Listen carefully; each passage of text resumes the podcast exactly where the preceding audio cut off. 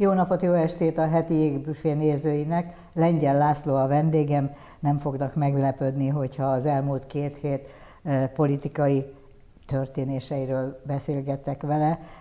Nagyon ritkán szoktam elemzőket ide kérni, mert általában általában más a szereposztás itt, de most túl sok érdekes történt a közpolitikában, ahhoz, hogy kihagyjam az alkalmat. Tegeződünk, mert 30 éve ismerjük egymást legalább. Azt szeretném e, mindenek előtt megtudni, hogy ha csinálsz egy értéksorrendet, hogy ugye lemondott a köztársasági elnök, lemondott hozzá képest pár órával később, egy-két órával később az európai listavezető jelöltje a Fidesznek, aki volt igazságügyminiszter. Aztán lemondott mondjuk Balogh Zoltán a zsinati elnöki tisztségéről, de nem mondott le most még, amikor ez a beszélgetés zajlik a püspöki címéről. Azon kívül volt egy tüntetés, amit összefoglalóan úgy hívnak, hogy az influencerek tüntetése. Ebből a sorrendből, és lesz egy, lesz egy alig, hanem a parlament nem sokára bekövetkező tavaszi ülésszakának első munkanapján valószínűleg egy szavazás a svéd NATO tagság ratifikálására. Tehát, hogy ebből a sok mindenből, ami itt az elmúlt napokban történt, vagy történni fog, csinálsz egy erős sorrendet. Minek van a legnagyobb jelentősége szerinted, és miért? Hát a legnagyobb jelentősége, ami ezt az egészet okozta. Tehát az, hogy kipattant egy botrány, amelyben ezt nevezhetjük sokféleképpen, hogy a pedofil simogatótól kezdve odáig, hogy lényegében egy rendszerhiba történt azzal, hogy kegyelmet adott a köztársasági elnök az igazságügyi miniszter közreműködésével egy olyan embernek, akinek nem szabadott volna kegyelmet adni. Ez ö, nyilvánvaló, hogy az a láncreakció, amit most itt elmondtál az előbb, az ennek a következménye, hogy nem jöttek rá először, hogy ebből egy ilyen láncreakció következik, ez önmagában is minősíti a rendszert. Tehát úgy követtek el hibát, hogy nem gondolták végig a következményeket, én még egyet beletennék ebbe a láncsorba, nevezetesen, hogy Orbán Viktor évértékelő beszéde, beszédében. Ugyan minden fontos kérdést kikerült, de ez éppen azt mutatja, hogy képtelen szembenézni azzal, hogy egy ilyen válságot hogy kell megoldani. Én nem értek egyet azokkal az elemzőkkel, akik zseniális válság megoldónak tekintik Orbán Viktort azzal, hogy kidobta két nőt a léghajóból, mert hogy ez egyáltalán nem szüntette meg a válságot, sőt ellenkezőleg az az érzésem, hogy inkább növelte. Na most, ha a sorrendet mégis fel kellene állítani, akkor azt gondolom, hogy a legfontosabb, hogy a társadalmi reakció erre egy százezres, vagy annál nagyobb, vagy talán ennél kisebb, de mindenképpen egy korábbiakhoz képest hatalmas tömegtüntetés, amelynek nagyon erősen a bázisát a fiatalok képezték. Tehát megjelent egy olyan új társadalmi csoport a színen, amelyik, ha lehet mondani, követeli a helyét, nem nyugszik bele abba, hogy ebbe a rendszerbe kell fiatalnak lenni és betöltenie a jövőjét. Ez nagyon fontos. Ennél kevés fontosabb van. Én azt gondolom, hogy egyébként a lemondások még következni fognak, tehát itt ez csak a kezdet. Kinek a lemondására tippelsz, hogy milyen hát típusú? Én, én abban gondolkozom, hogy uh, itt egy, uh, akkor ezt is hozzáteszem ehhez a láncsorhoz, hogy itt kiderült, hogy az egész mögött egy elég erőteljes élethalálharc folyik. Az egyik oldalon Rogán Antal és köre, és ez az egész propagandagépezet áll, akit, akiket megvádolt elég nyíltan. A, Magyar Pétert Magyar Péter, a aki a, az igazságügyminiszter volt férje. Igen, és aki hát mondjuk nem hat, hát hatástalanul tette ezt, mert mondjuk a Partizánnak a videóját két millióan látták, és azok nem csak ellenzéki választók, tehát nyilvánvaló, hogy áthatolt a másik oldalra is azokkal a vádakkal, amelyben lényegében nyíltan megbélyegezte, tolvajlással vádolva és részleteket is kihozva Rogán Antalt és a körét, És a másik oldalról, hát nyilvánvaló, hogy Rogán Antal se kell félteni, ő meg éppen most ezt a kört, amihez én úgy gondolom most összefoglalóan, ez Gulyás Gergelynek a köre, tehát a másik oldalon azok, azok, akiket kirúgtak, akik most elvesztették a funkciójukat, azok valamiként Gulyás Gergelyre néztek föl. Na most két erős ellenfél, akik hát mindketten miniszterek, mindketten uh, komoly... Nagyon alapemberei Orbán Viktornak. Na most ennek következtében... Uh, lesz, meg... ebből, lesz ennek következtében, számíthatunk bármire is szerinted? Hát mondjuk nehéz lesz a szőnyeg alá söpörni ezt az összecsapást, mert hát többek között például az egyik vicces jelenség, hogy a, az összes Fidesz vezető, akiket Magyar Péter megnevez, mint a barátait, azok kétségbeesetten próbálják megmagyarázni, hogy ők nem is látták Magyar Péter. Ami hát nem, maradjunk, maradjunk abban, hogy vicces, hát nyilván most minden fényképről igyekeznek kiszedni. Ez, ez egy ismert megoldás, a bolsevik pártban is így volt, de ez, ez azért nem fog menni. Tehát részben ezen az oldalon megjelenik az, hogy miért nem védtetek meg minket?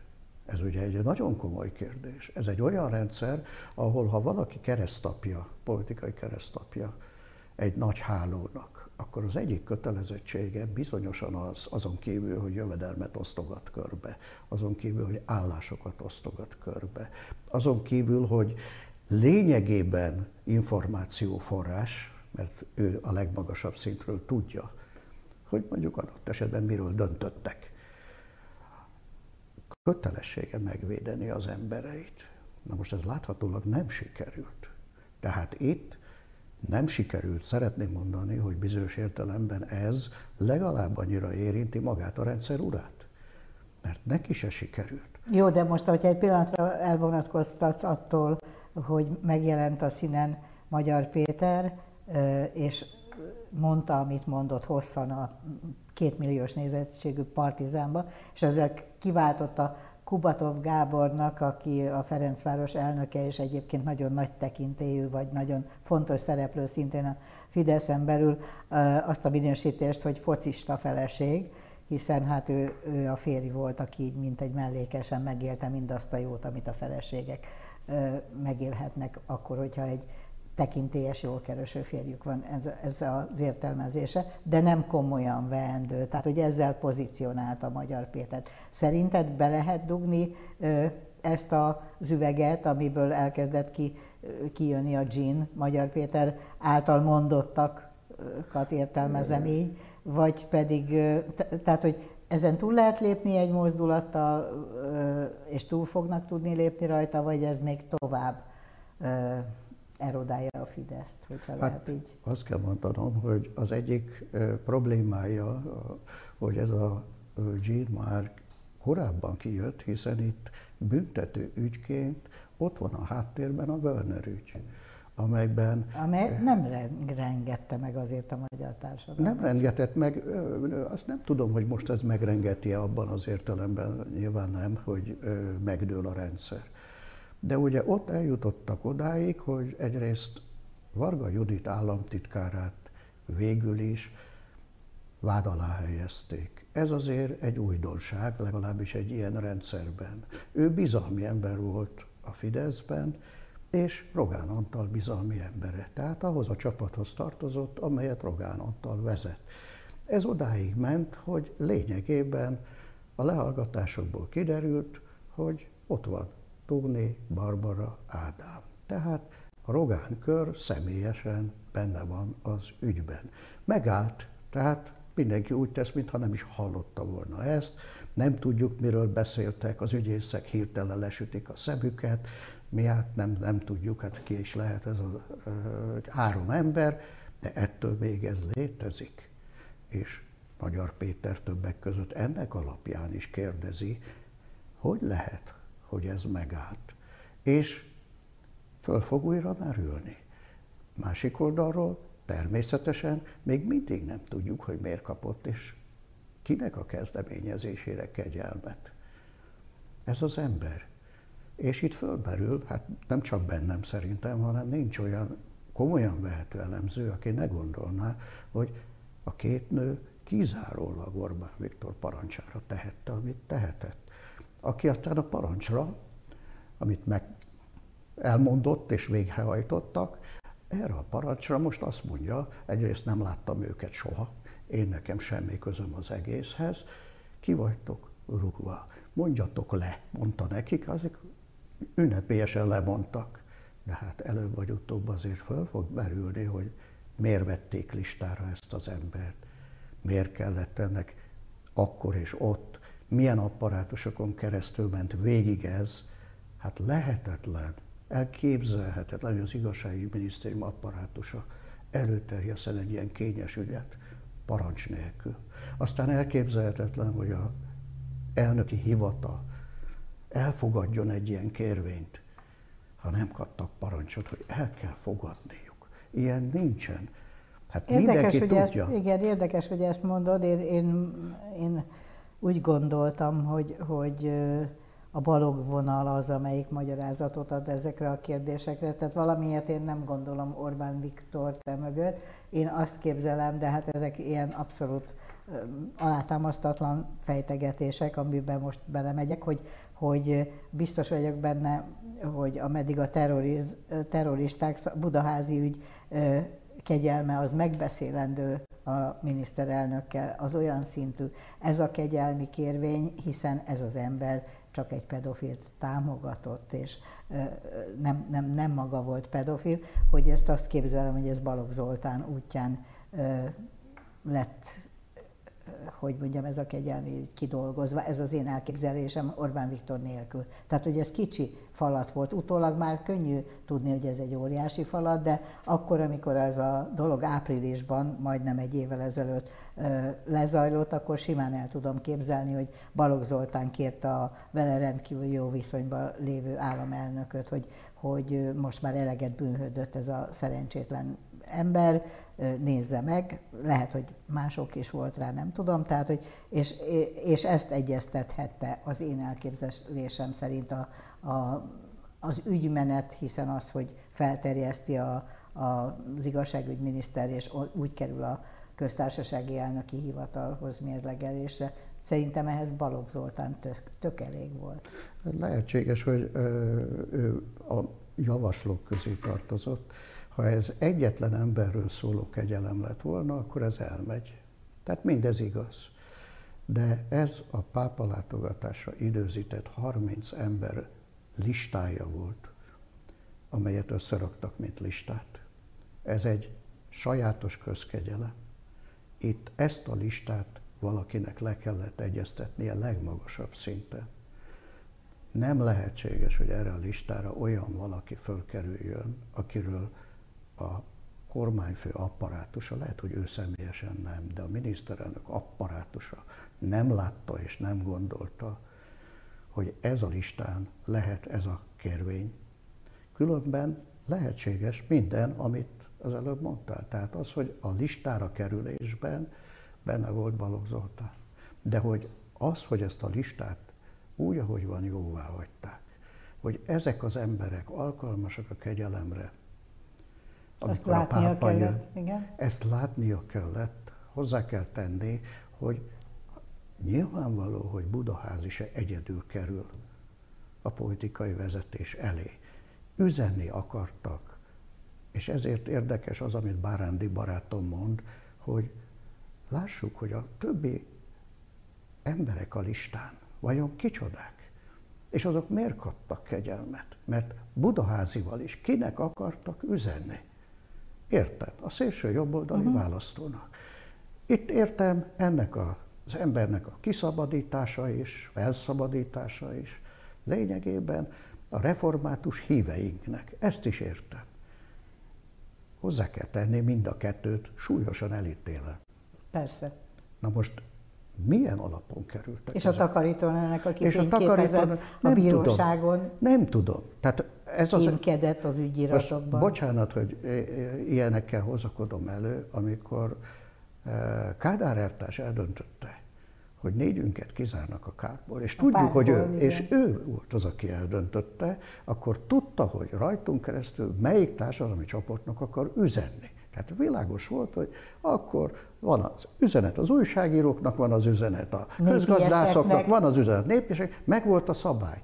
Na most itt szeretném tudni, hogy Orbán Azoknak Viktor... mondom, akik nem tudják, hogy Lengyel Lászlót még uh, kizárt a párt 80? 8. 8-ban. Tehát a rendszerváltás előtt pár másodperccel még sikerült kizárni a pártból. Jó, de a, az igazán az érdekes az, és most ezért mondom, a hatalmi gyakorlatra akarok utalni.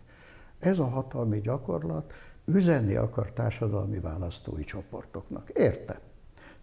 Az a kérdés, hogy ezek a választói csoportok üzenetét, ezt Novák Katalin vagy a Varga Judit fogalmazza meg, el tudjuk-e róluk képzelni, hogy ők azok, akik politikai üzenetet akartak küldeni a pápa látogatás idején, ők voltak-e azok, és egyszerű hiba ez az egész, vagy pedig tudatosan benne van, hogy üzenünk, mondta maga a vezér, mert eléjük került a lista. Újra mondom, hogy ebből a szempontból, akárhogy is nézzük, az apparátusokat is meg kell gondolni. Itt emberek ott dolgoznak az igazsági minisztériumban, akikre rendszeresen beérkezik a kegyelmi kérvény. Ezek átvizsgálják, és sose adnának egy ilyen kegyelmi kérvényt Varga Judit vagy bármelyik igazságügyi miniszter elé. Hát ha valaki egy kicsit is normális, most bocsánatot, ilyet mondok, el tudjuk képzelni azt a minisztériumi tisztviselőt, aki nem ordítva fut ki egy, a szobából, hogy ezt ők terjesztette elő. Hát mindenki, most tényleg vegyük úgy, hát ezek családapák, családanyák, ezek tudja, tetejében maga a kormány az, amit teljes gőzzel folytat kampányt a pedofilok ellen, Hát el tudjuk képzelni azt a minisztériumi tisztviselőt, vagy az állam ö, elnöki hivatalban, el tudjuk képzelni. Hát nem a tanácsadókat kellett volna bántani, akiket, akiket összesen hívnak soha, mert azokról mindenki gyanakvással kérdezte, hogy Szörényi Levente, vagy milyen tanácsot adott. Hát semmiet, mert nem is látta ezt. De hát ott mindenütt tisztviselők ülnek. Ez a rendszer tehát ami... De az a tanácsadó, aki lemondott, Balogh Zoltán, az speciál nem azt mondta, hogy nem látta, hanem hogy ő hibázott. Tehát ő, Igen, ő hát... bevállalta ezt az egészet továbbá. Logikailag nekem nem stimmel az, hogyha akkor, hogyha tudtak erről, ha, ha mondjuk legmagasabb szinten Orbán Viktor tudott erről a dologról, ő aztán igazán tudja, hogy ez az ő kormánypolitikájával mennyire menetel szembe. Hát nem hiszem, tehát sok mindent lehet Orbán Viktorral kapcsolatban gondolni, de azt, hogy ehhez nincs elég nem, nem elég gyors gondolkozású, azt nem lehet csak. Azt nem én se gondolom, hogy nem elég gyors gondolkodású, de valójában azt a védekezést gondolták ki, amit, amit mondanak is. Ez az ember nem pedofil, ez tiszteletre méltó református közösségi ember. Aki kényszerítette az áldozatokat. És valljuk be. Hamisan tanul. Igen, de valljuk be, hogy erre vannak fölépítve. Ez a rendszer napokig még utána Orbán Viktor meg nem nyikkant, addig, amíg föl nem mérték, hogy ebből baj van, addig eszébe nem jutott, hogy tegyen valamit. Tehát azt gondolom, hogy eszébe akkor juttatták, amikor egyszer csak megérkeztek a felmérések, hogy a magyar társadalom ezen föl van háborodva. Addig ő nem volt fölháborodva. Ez megint csak azt mutatja, ha ő egyből, abban a pillanatban cselekszik, amikor kiderül ez. De nem, Nyugodtan Novák Katalin utazzon el külföldre, semmi gond. Varga Judit vígan megvolt, a nagykövetekkel nevetgélt, semmiféle gondot nem jelentett, mindenki úgy vélte, ez rendben van. Ez a kérdés, miért gondolták, hogy ez rendben van? Tehát, ha a nép nem dühös, akkor nekik ez rendben van? Tehát ez az, ami, mert még utána, amikor kiderült, akkor sem mondták azonnal, hogy hát nem akkor mondtak le. Tehát ebben az az érdekes, hogy ha valakinek a fejére olvasnak egy ilyet, akkor első reakciója vagy azt mondja, hogy nem én csináltam, vagy az, hogy igen, én csináltam, lemondok. Egyiket se tették. Na most az, hogy napokkal később egyébként valószínűleg a miniszterelnök szavára lemondtak, Hát ez egészen más. Igen. Hát akkor ez egy egészen más helyzet. Tehát ne legyünk most erkölcsileg utólag felháborodva, hogy ó, ó hát mi van itt. Ők abban a pillanatban, amikor a dolog kitudódott, semmilyen erkölcsi felháborodást nem mutattak, nem hívták be az áldozatokat. Én ezt a, egy másik tévében elmondtam, amikor még a lemondás előtt voltunk. Hát Novák Katalinnak az első dolga kellett volna, hogy legyen, hogy amikor kiderül, akkor a Sándor palotába behívja az áldozatokat, és bocsátot kér tőlük. Azt mondja, hogy sajnálom, tévedtem. Nem tette. És ráadásul azt hiszem, ez is csak vélekedés, hogy megúszható lett volna a lemondás, hogyha ő az első pillanatban Igen. adekvát módon cselekszik. Valószínűleg. De ez is mutatja, hogy nincsen lényegében egyikük se volt. Abban. Igen, csak a tévedtemet mond valaki, akkor meg kell mondani, hogy mitől tévedett. Igen, persze, és hát azóta, azóta is tudjuk, hát ez, ezért mondom, hogy az a rendszer egészéről szól. Hát nem valhatja be, hogy parancsra tette. Nem valhatja be, hogy, hogy nem volt akkor, hogy az akkori erkölcsi érzék és a mai erkölcsi érzékek között van némi különbség. Nem ment is egyáltalán Novák Katalin, de nekem mégis inkább az a meggyőződés, hogy nem parancsra tette, hanem megdomálták. Balogh Zoltán megdomálta. Lehet. Lehet. Ez ö, ugyanúgy ö, a parancs egyébként, és egy ilyen helyzetben valamennyien tudjuk, hogy a ö, diktatúrákban nem kell, hogy valaki személyesen adjon parancsot. Elég, ha Balogh Zoltán azt mondja, hogy tud róla. Igen, ki tud róla, lehet, kérdez, nem is kérdeznek róla. vissza. Nem is kérdeznek vissza, hogy ki tud róla. Elég az, hogy elég elhitető erővel, és mivel tudjuk, hogy Balogh Zoltán valóban a lelki vezetője volt Orbán Viktornak, valóban a legközvetlenebb ideológusa volt. Akár mondhatott volna igazat is. Úgy van. Úgy van. Tehát nyugodtan. Hát ezért nem mennek egy újra mondom, egy egyeduralomban nem kérdeznek vissza. Nem kérdezik, hogy tényleg. Nem lehet megkérdezni Orbán Viktort se. És ennek következtében eljárhatnak úgy is, hogy tényleg lehet, hogy ő személyesen nem adott parancsot. Csak hát, na most az eredmény egyébként, az eredmény szempontjából nagyjából mindegy, mert én úgy gondolom, hogy a rendszer bukott le. Tehát az, hogy nem tudja a rendszert egy ilyen szituációban kormányozni a vezetője. Ez a tetejébe összefügg, és szerintem nagyon rossz hete volt a, a Fidesznek, illetve a rendszernek. Hogy Ezt mondta is ebben, a, Viktor, ebben az időben, igen, borzasztó, de a borzasztóban ugye, hogy először a bujdosnia kellett a büfében az Európa tanácsülésén, majd Kiment a második menetbe, pedig kiment az ülésre, és azzal, hogy nem, nem, soha, ő sose fogja megszavazni az ukrán segítséget, és másnap reggel viszont váratlanul, anélkül egyébként, hogy az itthoniakkal közölte volna, megszavazta. Tehát, de milyen jól tette? Én helyeslem, hogy ő jól tette, de ez ugyanolyan, mint a svéd NATO tagság, amelyet most meg fognak szavazni. De el is jött a miniszterelnök. Ezt De, te érted? Igen, azt gondolom, hogy ha egy zsaroló egy, ehhez kést tart az ember nyakához, akkor nagyon kevés esélye volt, hogy tulajdonképpen Svédországnak nincs módja szankciókkal sújtani Magyarországot. Hát mit tehet? Hadat üzen Magyarországnak? Nem, hát nem. Hát mi a csodát tehetett volna? És a tetejében ez is olyan. Le fogja nyelni a békát, de sose fogják megbocsájtani. Tehát sokkal rosszabb, hogy eljön.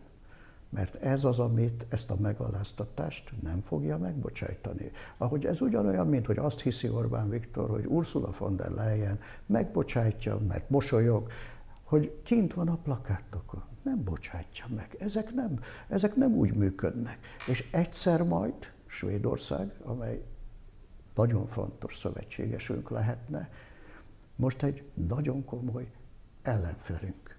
És ez nem jó.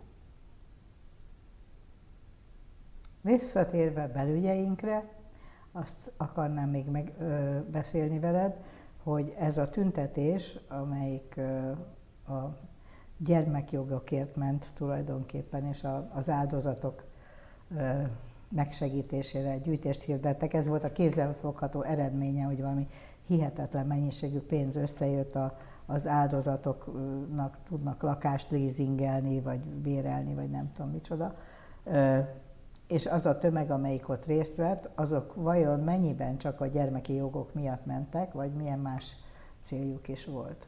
Hát először is azt gondolom, hogy, hogy nagyon fontos, hogy jó szereplők hirdették meg, tehát akiknek van hatásuk, most kiderült, hogy van hatásuk. Hát abszolút, igen. Kettő, jól, jót hirdettek meg, szerintem nagyon fontos, hogy amiről egy az előbb beszéltünk, hogy, hogy itt most az áldozatok, itt most ez a, az ügyet képviselték. Mert, mert ebbe ki tud egyezni minden oldal. Úgy van. És ez az az ügy, amiben jobboldali és baloldali szavazó egyaránt valóban undort, valóban dühöt, Mindenki félti a gyerekét, mindenki félti az unokáját, mindenkiben dühök vannak az ilyen ügyekben, és az, hogy a hatóságok adott esetben így járnak el, az nagyon nagy gyanakvást ébreszt. Most ez nagyon jól, szerintem nagyon fontos is volt a gyűjtés is, jó volt az egésznek a hangulata. Én azt gondolom, hogy ez egy fontos erőt mozgatott meg, ahogy az előbb is mondtam, az utcán egy fiatal tömeg van, nem a mindig tüntetők tömege, akik többnyire sajnos általában idősek. Na most... Hát az, és tizedannyian sincsenek. Ugye, és, és hát jóval kevesebben vannak.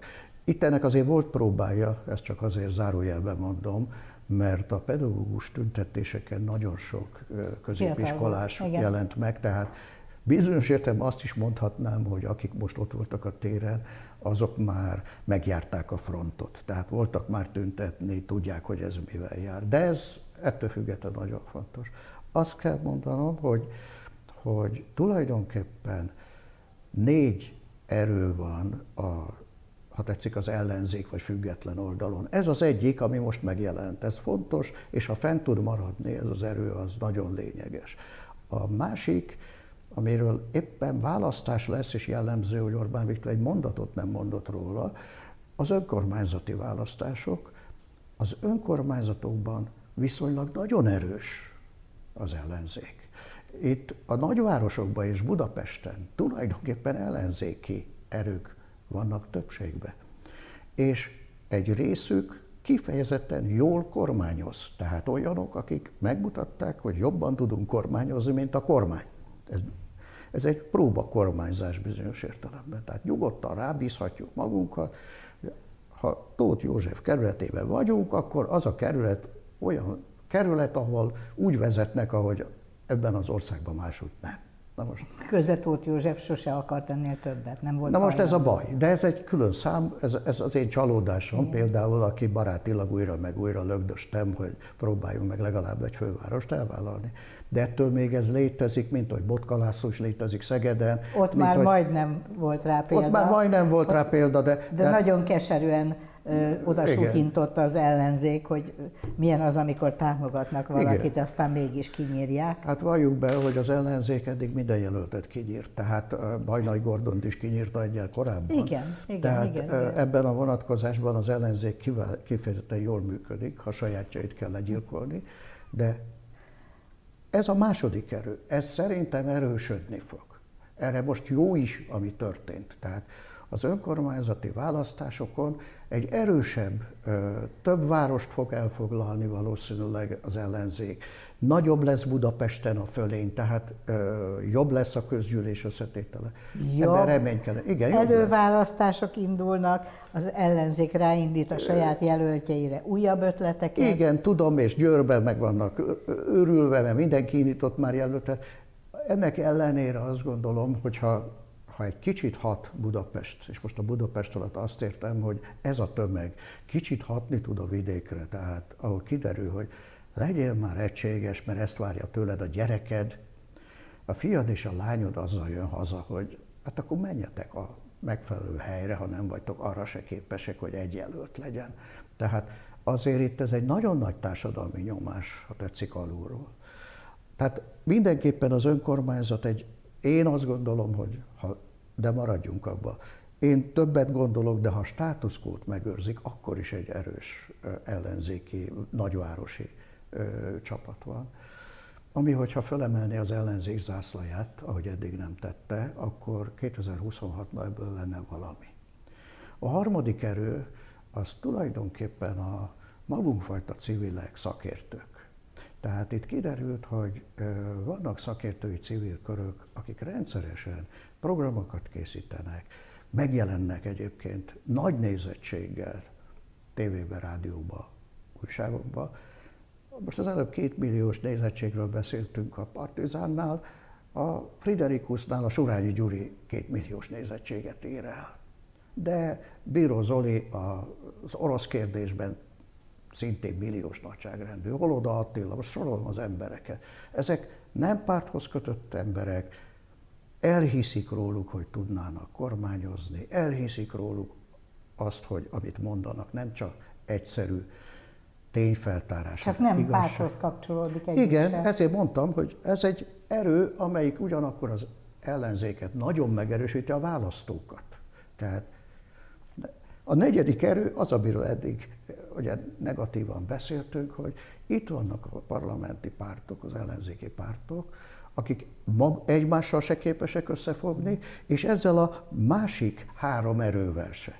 Tehát nincs kapcsolatuk a tömeggel, a fiatalokkal az utcán, igazán nincs kapcsolatuk az önkormányzatokkal, mert azok is menekülnek előlük, csak ide ne jöjjön kampányolni valaki a parlamenti pártól, mert akkor biztos megbukunk, és nincsen velük szakértőkkel se. Tehát ez a dolog, de tulajdonképpen a feladat az, hogy ennek a négy erőnek valahol össze kéne jönni. Ez nem egy lehetetlenség.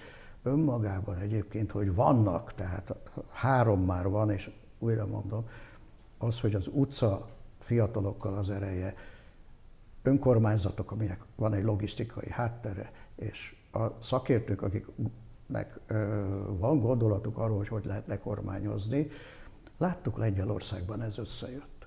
Hát ez persze Donald Tuskok kellenek, itt nálunk nincsenek ilyenek. Éppen azt akartam mondani, hogy ebben a, a, az influencer tüntetésben ebben lehetett látni azt, hogy például Potyondi Edina, akit én nagyon nagyra tartok, milyen elkötelezett társadalmi érdeklődésű és komoly, hogy mondjam, csak politikával foglalkozó ember. Egy pillanatig se kívánom neki azt, hogy belőle legyen politikusnok, Dacu már a Momentumnál öt percig volt is, de hogy, hogy nincsen előttem, hogyha ő mondjuk, a hajlandóság újra éledne benne, vagy Ostvágy Zsolt van, aki kitűnően szónokolt az elején ennek az egésznek, és egyébként a kerevetén mindenféle celebbel szokott interjúkat csinálni hogyha ezt a két embert így előtted van, amint lecsap rájuk a melyik párt, megpróbálja a DK integrálni Potyondi Edinát, mint a legnagyobb benne, szervezet erő? Én azt gondolom, hogy a, a pártok valószínűleg már ott keringenek körülöttük. És de, nem de most... ha csöpp eszük van, akkor lepöccintik Jó, őket, nem, nem? nem, hinném, hogy, nem hinném, hogy ezeket a pártokat akarják választani. Nem akarják szerintem. De uh, itt azért ez egy külön szám. Én azt gondolom, hogy, és ezt ők szerintem tudják, hogy egészen más dolog a politikáról influencerként írni, és beszélni, adott esetben igen. beszélni, és más a politikát csinálni. Ezt, és nem csak úgy csinálni, amit most itt negatívan mondtunk uh-huh. ki, hanem, mert többen felvetették, én beszélgettem emberek, elmondták, hogy, hogy mi lenne, ha, ha Potyon Jedinát javasolnák köztársasági elnöknek az ellenzék. Na most szegénynek. Ez nem egy ez... prezidenciális rendszer, minek kéne őt oda Jó, de, de most nem azt, hanem hogy most úgy, ugye kell egy Igen. ellenzéki jelölt. Azt gondolom, hogy ez, ez egy, valljuk be, inkább képtelenség. Én kipróbáltam a tanítványaim, hogy mi lenne, a Bödöcs lenne a, a, az ellenzék jelöltje. Nevetsz rajta, de hát valójában ezt azután tettem fel ezt a kérdést, hogy megbeszéltük Zelenszkét aki Ukrajnában egy ugyanilyen startup komikusként kezdte Igen. a karrierjét, és a és a helyzet csinált belőle egy és a helyzet, egy helyzet és persze kiderült róla, hogy, hogy alkalmas. Tehát az ezek nem, nem mindegy. Csak mondom, hogy, de én ebbe nem, újra mondom, sajnos, itt ugyan nem a holnap kérdése még, de előbb vagy utóbb kormányoznia kell valakinek, az Orbán utáni káoszban. Na most lassaskán jobban félek, hogy a politikai pártok nem nevelték ki azokat, akik képesek lennének mondjuk a gazdaságot, mondjuk az egészségügyet, mondjuk az oktatást, vagy másnap el tudnának menni, hogy a NATO közgyűlésén képviseljék Magyarországot. Ez az igazi nagy bűne a pártoknak.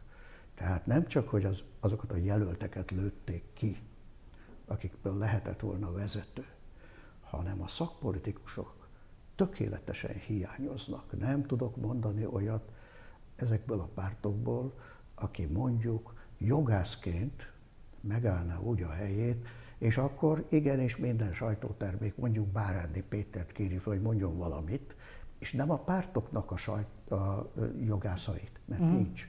De az egészség, de a oktatás, de a gazdaságpolitika, de a védelempolitika. Árnyékminiszterek armadája Igen, de valljuk, hát most igen, maradjunk abba, hogy ez itt nem nagyon működik. És ez komoly gond. Ezt most megint Lengyelországot mondom, másnap már kormányozni kell. Laci, nem tudod azt elképzelni, hogy azok az emberek, akik Magyarországon a közpolitika iránt érdeklődnek, de nem úgy, hogy részt akarnak venni szereplőként benne, hanem egyszer csak érdeklődve szenvedik el, hogy azok azt gondolják, hogy ebből az ellenzékből tokkal vonóval elegük van, egy másikat kérnek? Mert nem lehet, hogy ez a írtozatosan imponáló részvétel az influencereknek a gyűlésen ezt is jelentette, nem csak azt, hogy a gyermekbűnözésbe kiegyezünk, hogy mármint a gyerekek elleni bűncselekmények, hogy azt nem. Hát nyilván, hogy ezt fejezte ki, hogy, hogy elegük van. Tehát ez legalább annyira elküldte az ellenzéket, mint Orbán Viktort, a, ha tetszik, a múltba. Ti a múlt emberei vagytok nem kérünk a múltból. Mi a jelenben és a jövőben szeretnénk élni, és nem a múltban. Igen, és ezzel, döntően másmilyen ez, ez itt megérvő. most, igen, csak az a baj, hogy erre a politikai elitre, ha ezt szabad elitnek nevezni, erre évről évre már ilyenek voltak, hogy most már elég. Mert azért lássuk be, hogy voltak már tüntetések, és voltak már dühök. Nem véletlen egyébként az se, hogy az előbb említett két jelölt, mondjuk Bajnai Gordon vagy Botka László nem a pártpolitikai elitnek az embereként tűnt föl, és nem véletlen, hogy megölték őket. Valójában ez az elit szívósan ragaszkodik ahhoz, hogy ő van, és nincs mm. más. Tehát nincs meg az a politikai felelősségérzet, most mondok megint egy példát, amikor Tony Blairről kiderült, hogy fertőzővé vált azáltal, mint politikus, hogy hazudott a választóknak, akkor elment, és a munkáspárt soha többé Tony Blair-t nem csak, hogy nem jelöli sehova, hanem az, ha ő tanácsot adna, azt is már úgy vennék, hogy ezt ne. Na most Gyurcsány Ferenc még mindig itt van. Tehát nincs az a fajta önfegyelem, önvizsgálat, hogy rendben van, még az is lehet, hogy igazad van. Igen, és hogy létrehozott is... egyedül egy olyan pártot, amelyik ellenzéknek nevezhető, Igen, szabad szemmel látható. Ez így van, hát de sose fog... én el, ha én vagyok a legtehetségesebb, de, mondja ő. Igen, értem. Tony Blair is a legtehetségesebb volt. Azóta se tudott a munkáspárt magához térni egyébként, tényleg. Tony Blair alatt a csúcson voltak. És mi bajotok velem? Hát tévedtem egy kicsit, igen, nem volt Saddam Husseinnak atomfegyvere, de mi ezzel a baj? És megértette, hogy lehetséges, hogy a pártja elfogadja, csak éppen a brit társadalom nem.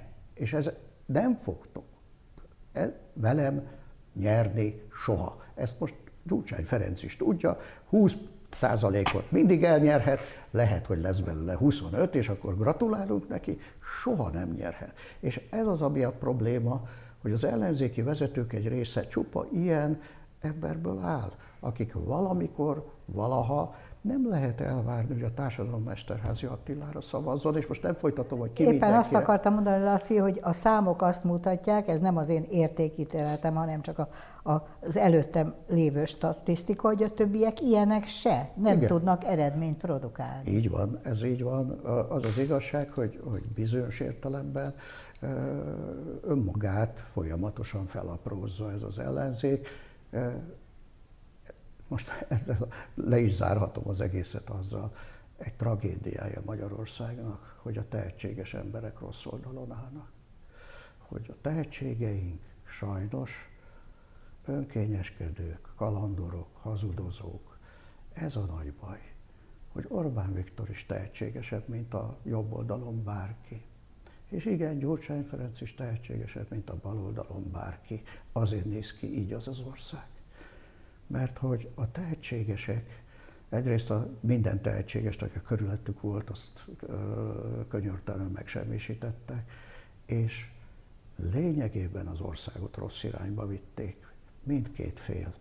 És ezért nem tudunk kikapaszkodni.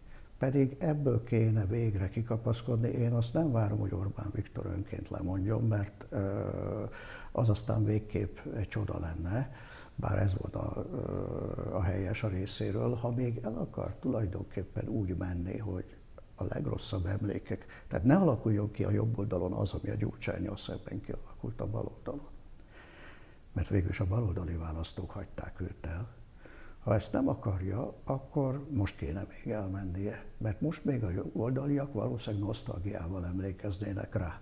Ez két év múlva nem biztos. Ezek már ilyen lezáró gondolatok, de én nekem még ezzel kapcsolatban volna egy kérdés, amit ki kéne tárgyalni, nevezetesen, hogy, hogy azt tartják azok az emberek, akik itt civilként, nem hozzáértőként elemezgetik a politikát, hogy a jelen helyzetben a Fidesztől várható a, a Fideszen belüli ellenzéktől várható a folytatásnak a, a megváltoztatása. Tehát ha nem Orbán Viktor, akkor a Fideszen belül majd valahogy Igen. lemecselik azt, hogy ki én ezek közé tartozom, akik ezt gondolják valóban. Én azt gondolom, hogy most a Fideszen belül, vagy a rendszeren belül, mert a párt maga azért tulajdonképpen nem létezik, van egy, nem is egy, több komoly hasadás van. Az egyik ilyen hasadás, hogy az egyik oldalon állnak az Orbán Viktor politikáját támogató én úgy fogalmazok, hogy keletiek, ezek az orosz és Kína barátok, akik ö, szerintem egészen őrült módon viszik az országot kelet felé. Ezek Európa ellenesek, ezek ukrán ellenesek, ezek ö, minden ellenesek, ami a nyugati kultúrához tartozik. A másik oldalon azonban van egy nagyon erős szárny, a jobb oldalon, a Fideszen belül, amelyik igenis nyugatbarát, amelyik Európa barát, amelyik NATO barát, amelyik nem szeretne keletre menni, nem Moszkvába akar utazni, úgy gondolja, hogy ki kéne egyezni, Európával, úgy gondolja, hogy ki kéne egyezni Amerikával, nem, nem szeretné Trumpot, tehát ez egy komoly hasadás. Én csodálkozom, hogy érdemben ez még nem jelent meg ennél jobban, mint amint eddig. Csak zárójelben mondom, akik most megbuktak, tehát Novák Katalin és Varga Judit tulajdonképpen egy nyugatbarát szányhoz tartoztak. A másik ilyen nagy hasadás, hogy a központ, és ez alatt most itt Orbán Viktor és egész felső szintű csapatát értem, beleértve egyébként Mészáros Lőrinc és Tiborc vagyonos embereit, az szakított a helyi elitekkel, és elkezdte kirabolni. Tehát ma a Balatonparttól a Velencei tóig, a Svábhegytől a Békés Csabáig a helyi oligarchákat sorban lerabolják és kidobják az ajtót. Tehát amikor összeszámoljuk, hogy hány földje, szállodája, milyen van a központi, tehát mészárosoknak és tiborcoknak, akkor azt most már nem a szocialista vagy bármilyen más vállalkozóktól veszik el. Nem, ezek most ott mind a helyi elit. És cserben hagyták az önkormányzataikat. Tehát ott hagyták, nem, nincs pénz, az, az ő önkormányzataikból is kivették a pénzt. Ott hagyták őket félbehagyott beruházásokkal. Ott hagyták őket kifizethetetlen számlákkal a stadionjuk mellett, az uszodájuk mellett, amelyekkel nem tudnak mit kezdeni. Ott hagyták őket környezetszennyező beruházásokkal. És ezt kéne az önkormányzati vezetőknek, a fideszes polgármestereknek megoldani. Itt egy komoly ellentét van a vidék és a kolostor emberei között. És ezt valószínűleg nem fogják tudni könnyen lejátszani.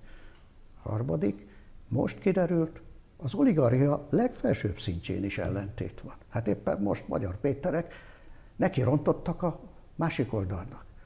Na most ez azt jelenti, hogy a szűkülő forrásokon egyre többen marakodnak, és ez a hatalom, amely ez, erre épül, egyre nehezebben fogja tudni ezt visszatartani. Tehát az ellenzéket ő vissza tudja tartani. De ezeket hogyan tartsd vissza? Na most itt én azt gondolom, hogy most három ellentétet mondtam el, valószínűleg több is volt. De ez elég ahhoz, hogy mindenképpen belül meg kellene jelenni egy józan, jobboldali szárnynak, amelyik azt mondja, csak rajtunk múlik, hogy kiutazzunk Brüsszelbe, és azt mondjuk, bocsánat, mi másként gondoljuk. Mi nem szeretnénk folytatni azt a pályát, amelyet Orbán Viktor folytat. Ez bátorság kérdése, kétségtelen, de most nem mondhatják azt, hogy a szovjet hadsereg tartja őket vissza, vagy a német náci hadsereg tartja őket vissza. Saját maguk tartják őket vissza. Tehát csak nekik kéne döntést hozniuk, hogy fölállok a kormányülésen, és azt mondom, na eddig és ne tovább. Hát miért kell nekem ezt csinálni? Hát miért kell nekem Moszkvából venni a gázt? Drágán. Drágán. És miért kell nekem, most nem folytatom, hogy milyen őrültségekbe vitték be. Hát nem igaz, hogy nem tudják, hogy őrültség Svédországgal háborúzni. Hát ezek nem bolondok. Hát nem igaz, hogy nem sejtik, hogy ez az ügy például, amit itt most kipattant, hogy ez egy ilyen ügyben Orbán Viktor súlyosan hibázott. Tehát én azt gondolom, hogy van a Fideszen belül egy szány, amelyik úgy gondolja, hogy Orbán Viktor nélkül jobban menne a jobb oldalnak. Hogy ez mikor kerül elő, azt nem tudom. Hát nagyon szépen kibeszéltük a rendelkezésünkre álló időt. Köszönöm szépen Lengyel Lászlónak, hogy itt volt, és a közelmúlt történéseit elemezte. Heti égből fél jövő héten is lesz, nézzenek minket akkor is. Viszontlátásra!